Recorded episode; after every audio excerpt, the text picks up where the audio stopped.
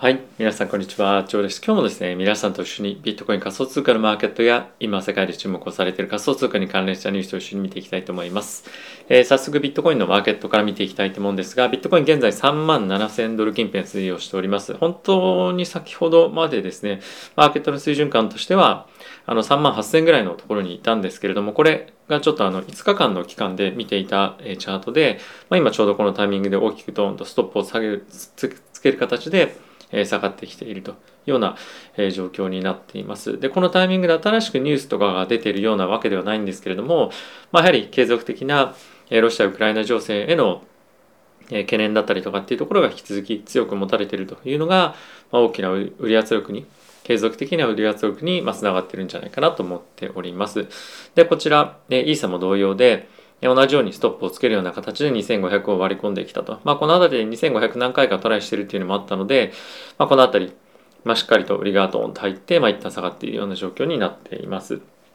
で、株式上も同様に、まあ、非常に大きく、あの、この週明けのタイミングで、え下落をしているわけなんですけれども、ここでやっぱり一番大きな、まあ、インパクトという観点では、えあったのが引き続き原油の、え価格の上昇というところかと思います。まあ、一応ですね、一旦ちょっとこれ、あの、また非常に短い期間のチャートではあるんですけれども、まあ、この月曜の朝のタイミングで、えー、ドーンと窓を開けて、スタート。で、原油に関しては、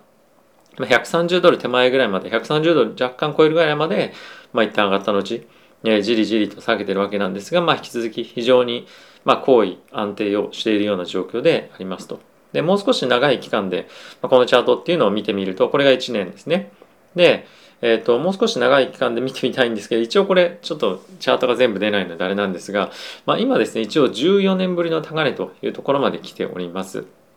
なので、まあ非常にこのインフレ懸念というところが大きく、え、注目をされるかと思うんですけれども、え、まだまだやっぱりですね、あ、すみません、これが長期の期間ですね。なので、えー、かなりあのここからもう一段行くのかどうかプラス200ドルシナリオっていうのが本当にいろんなところで今話されていて、えー、原油のオプションマーケットでも200ドルのストライクで、えー、オプションをですね買う人たちっていうのが、まあ、結構出てくると。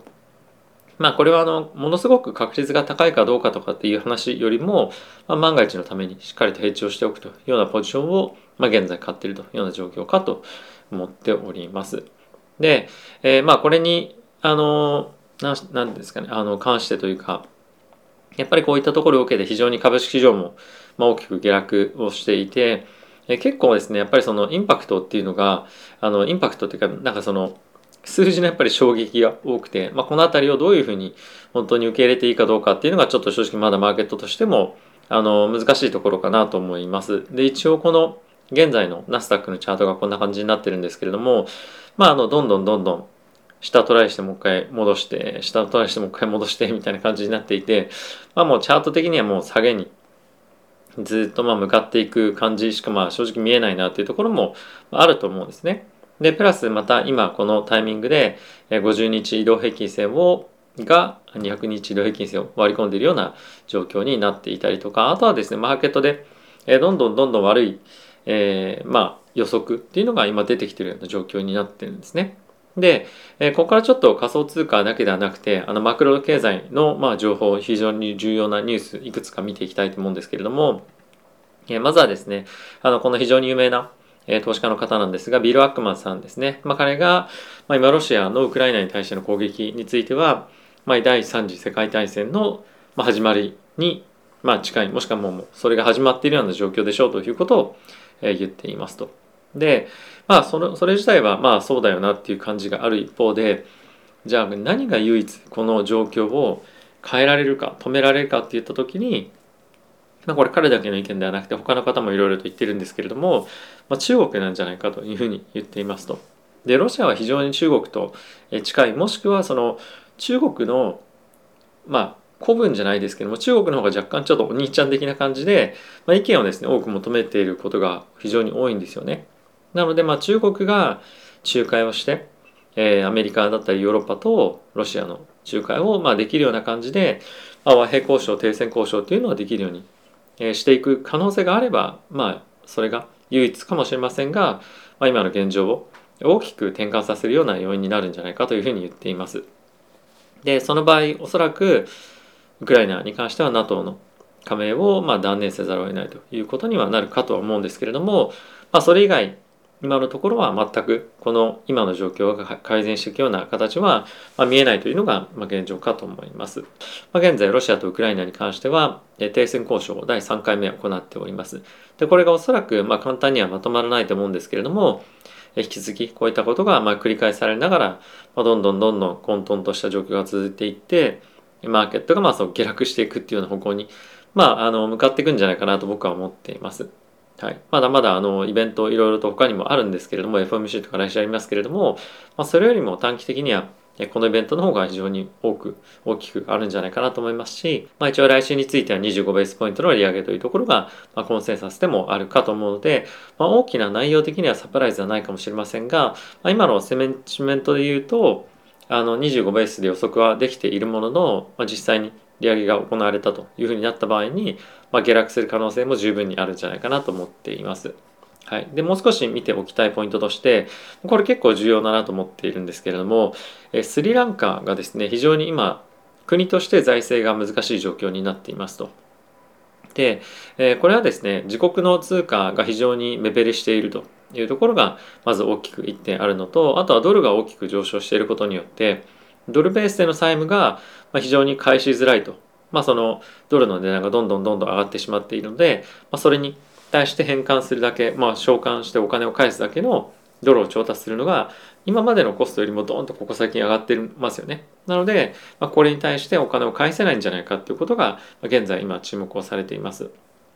で、一番大きい彼らの返済義務、まあ、直近でものすごい大きなものが7月に確かあるんですよね。で、これの7月に向けて今お金をかけ集めようとしている一方で、非常に国内も物価上昇というところに伴って財政が厳しくなっていたりとかする中で、まあ、返せないんじゃないかみたいなことが、これおそらくスリランカだけじゃなくて、イマージングマーケットの諸外国、本当にたくさんの国が同じような状況に陥っていると思っています。で、この物価上昇の条件に関しても世界中おそらく同じですよね。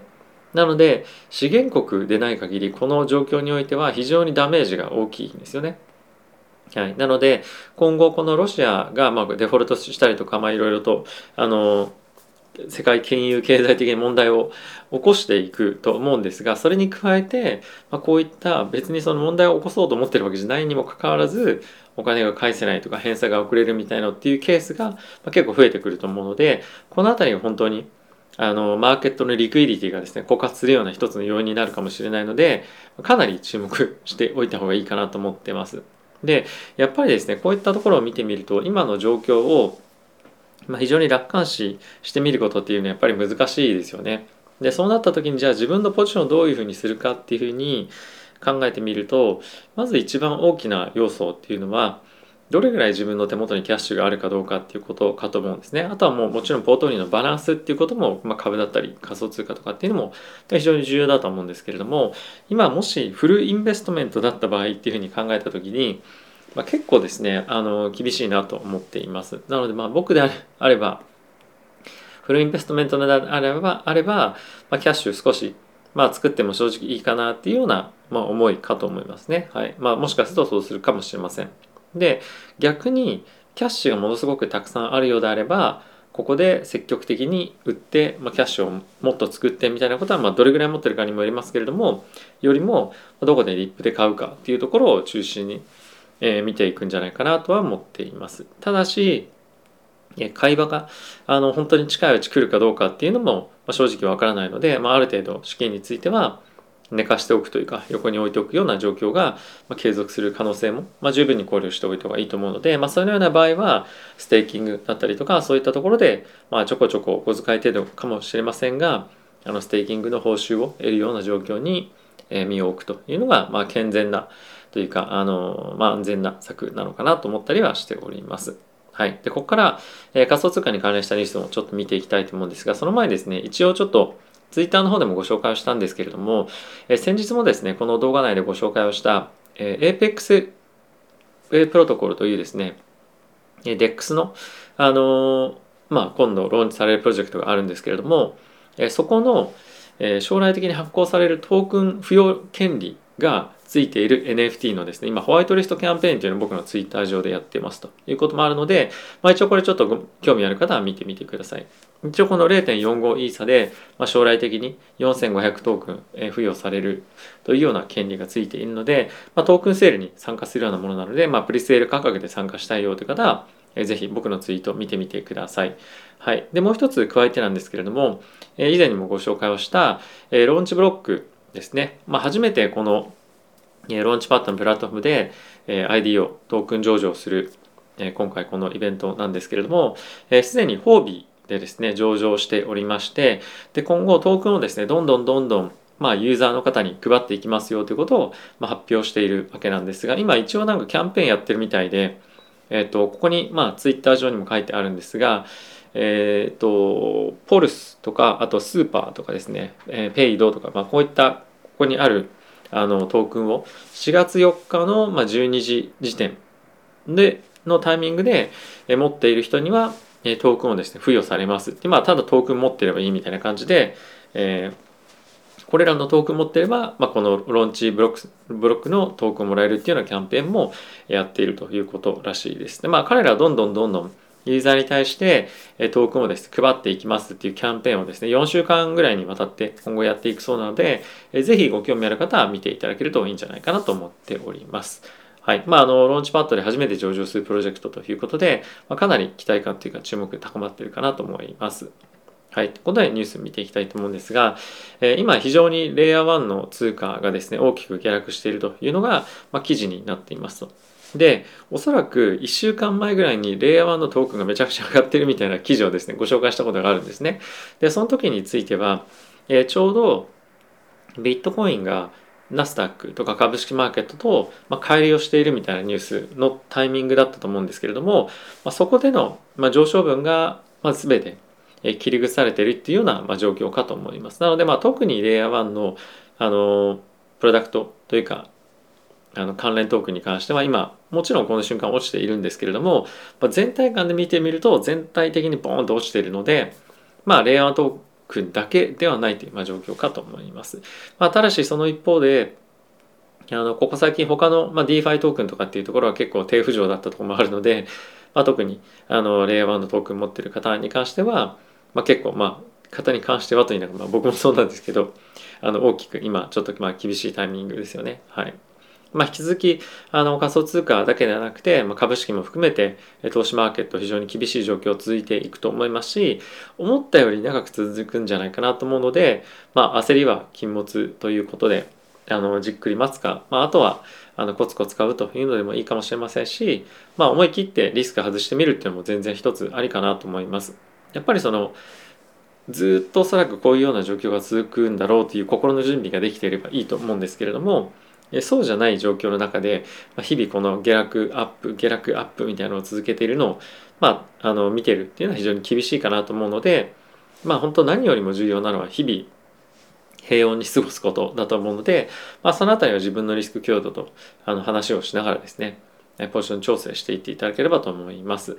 はい。で、え、そんな中ではあるんですけれどもイーサリアムがですね2000ドル割れ込んでくるんじゃないかっていうような、まあ、アナリストが出てきましたと。まあこれはあのテクニカルのベースでの話になるんですがちょっとこちらのチャートを解説してみたいと思うんですけれども一応これ僕のあのチャートベースで見ていきましょうと。ちょっと事前事前にですねあの一応簡単にはラインは引いておいたんですけれども一応この三角ありますねトライアングル、まあ、これがどんどんどんどんこういうバウンスして切り上がって最終的にえー、下に抜けていくんじゃないかっていうようなことを、まあ、この、あのー、まあ、分析の中では言っていますと。でこれでも三角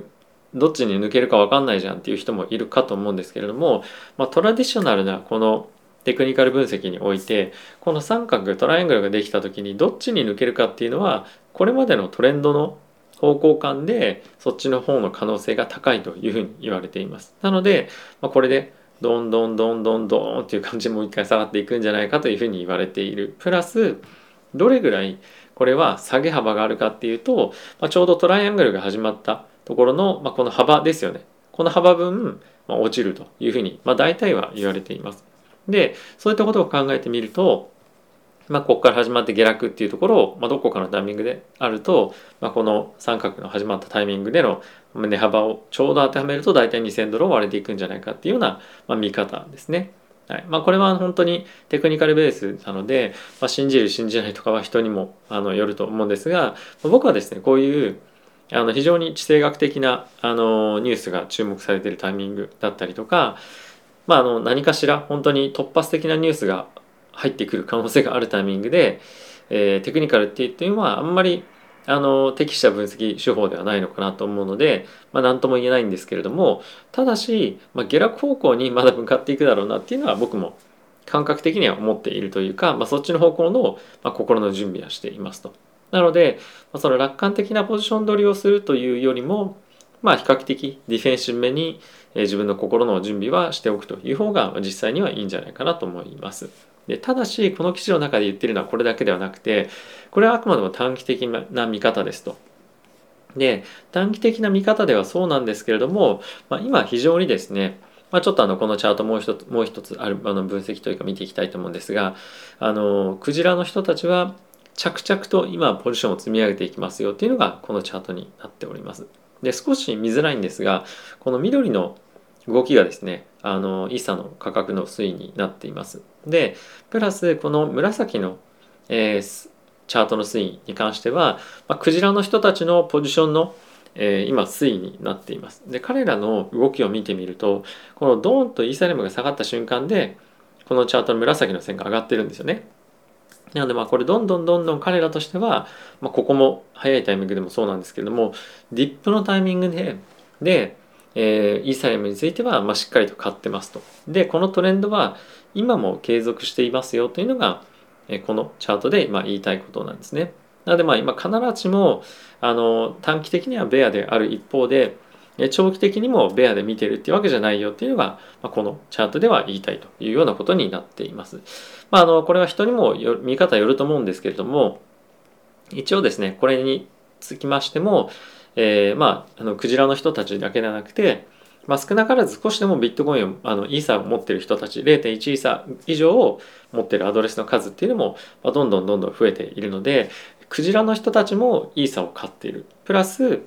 小物の人たち 我々のような小物の人たちも、まあ、どんどんどんどんマーケットに参加しているというような状況が、まあ、今まさに起こっているということですね。でさらにこれに加えて一応今年2022年に関しては、まあ、イーサの2.0へのアップグレードというところもあるのでこの辺りの期待感っていうのもやはりイーサに関しては長期的には持たれてるんじゃないかなと思っています。ただし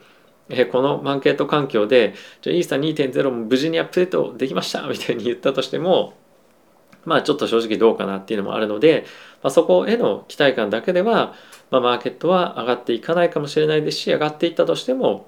まあ僕はついていかない方がいいんじゃないかなと正直思うので、まあ、今はですねあのもしイーサリアムに対してブル強気などであれば、まあ、落ちたタイミングで拾っていくっていうのをひたすら繰り返すのが、まあ、僕はいいんじゃないかなと思うので本当に焦らずじっくりやっていくっていうのが今の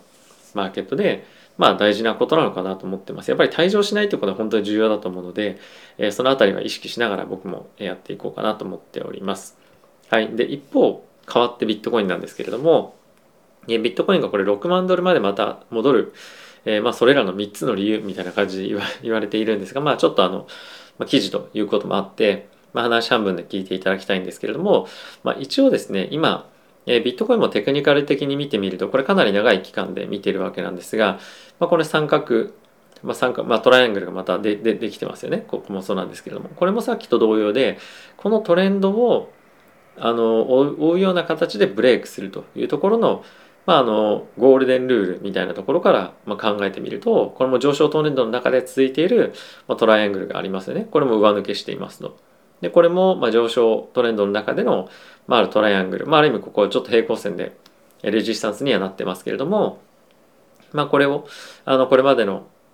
トレンドを続くというふうに考えるのであれば、まあ、上値をブレイクするような形で6万ドル超えをしていくんじゃないかっていうような分析をされていますと。で、まあ、これはこれで、まあ、あの全然僕はいいと思うんですけども、まあ、さっきも言ったように、まあ、今のような突発的な何かニュースが出るような状況で、まあ、これだけでは判断ちょっと難しいなとは思っています。ただし実際にどんなフローが出てるかっていうところを見てみると、まあ、これちょっとあのミスリーディングな見方なんじゃないかっていうような意見も一つあったんですがミスリーディングとはちょっと勘違いさせるようなさせるようなデータの集計の取り方なんじゃないかっていうような意見も出ていたんですけれども、まあ、今非常にクジラの人たちがビットコインを非常に買ってますよというのが、まあ、ここで示しているデータになっていますと。で後ほどもちょっと一緒に見させていただくんですけれども実際にビットコインのクジラだけじゃなくてさっきのイーサと同様に小物のバイヤーたちもどんどんどんどんイーサだけじゃなくてビットコインにも入ってきてるんですね。なのでかなりやっぱり需要としては高まってるっていうのは事実かなと僕は思います。はい、でまあそれに加えて一応ですねこの3万ドル台の前半については、まあ、非常にこのボリュームの過去の推移を見てみてもものすごく買いがサポートが入ってるゾーンなんですよね。なのでやっぱりこの辺りを抜けていくのは下に抜けていくのは難しいんじゃないかっていうのがあの2つ目のポイントとして、えー、あります。まあこれは結構そのここ最近の値動き見てみても、まあ、非常に信頼ができるようなあのレベル感だとは思うんですけれども3つ目じゃ何かっていうとビットコインのですね取引所からの流出が継続的に起こっていますというのがこちらのニュースになっております。で、見ていただきたいのがこの黄色の線なんですけどここに真ん中にちょっと見えづらいですが平行線があってそこの下にずっとこのチャートがビヨーンって伸びているんですけれども、まあ、これが継続的にビットコインがあのこの下落トレンドの緑の線の価格の推移の中でもずっと流出流出してますよっていうのがこのビットコインのあの今のフローの状況になっています。なのでマーケット環境はものすごく今悪いんですけれども、まあ、ファンダメンタル的にというかあのオンラインオンチェーン上の分析では状況は改善改善改善という方向に向かっているということですね。でやっぱりこれ短期的にはものすごいネガティブだけれども長期的にはまだまだプラスっていうような、まあ、基本がこの考え方にあるんじゃないかなと思っていてでこれはですねえっと今これオプションマーケットでの赤がプットコールあプットオプションで緑がコールオプション買ってるっていう推移なんですけれどもやっぱりこの辺りに見ても非常に同じような見方があのあると思います最近結構ですねあのプットを買われたりコール買われたりとかって日によって当然違うんですけれども、まあ、やはりですね非常にプットオプションの方が優勢に買われている状況っていうのが、まあ、連日続いていると思いますし傾向的にもこのような状況に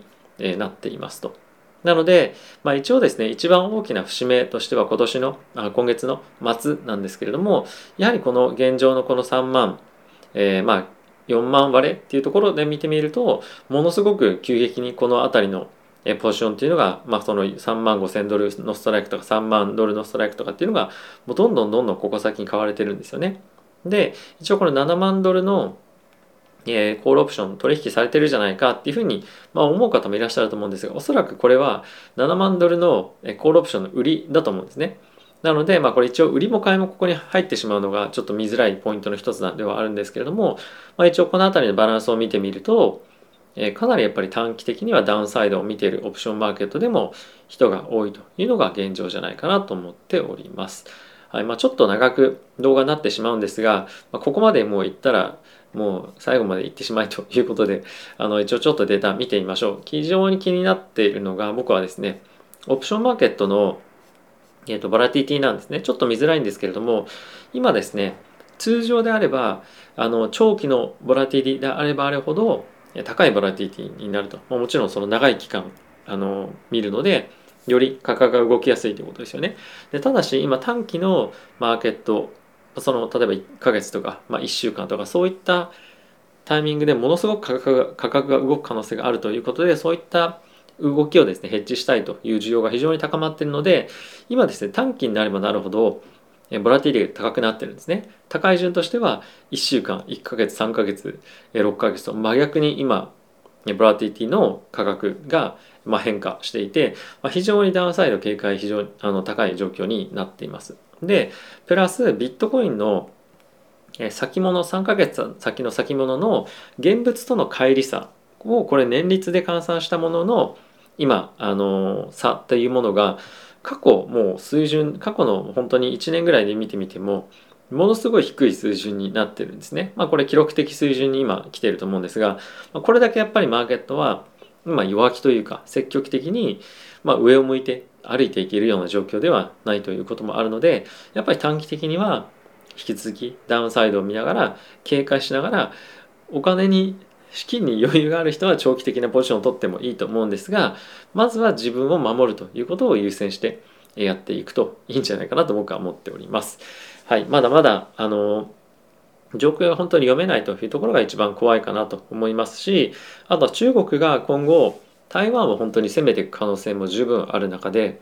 まあ、中途半端な状況で、まあ、このロシア・ウクライナ情勢を、まあ、終わらせるというかあの仲裁入るというよりも、まあ、自分たちもどこまでやっても大丈夫かなみたいなのをある程度見ながらですねあの、まあ、考えていると思うんですよね。なのでまあそういったところも考慮しながら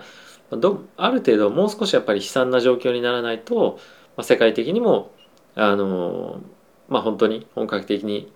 まあ、ストップさせるような感じは、まあ、難しいのかなと正直思ったりもするのでまだマーケットが荒れる可能性は十分見ておいた方が良いかなと思っております。はい、ということで皆さん今日も長い動画ではありましたけれども、えー、動画見ていただいてありがとうございます。えー、あとですね、来週ぐらいにおそらく、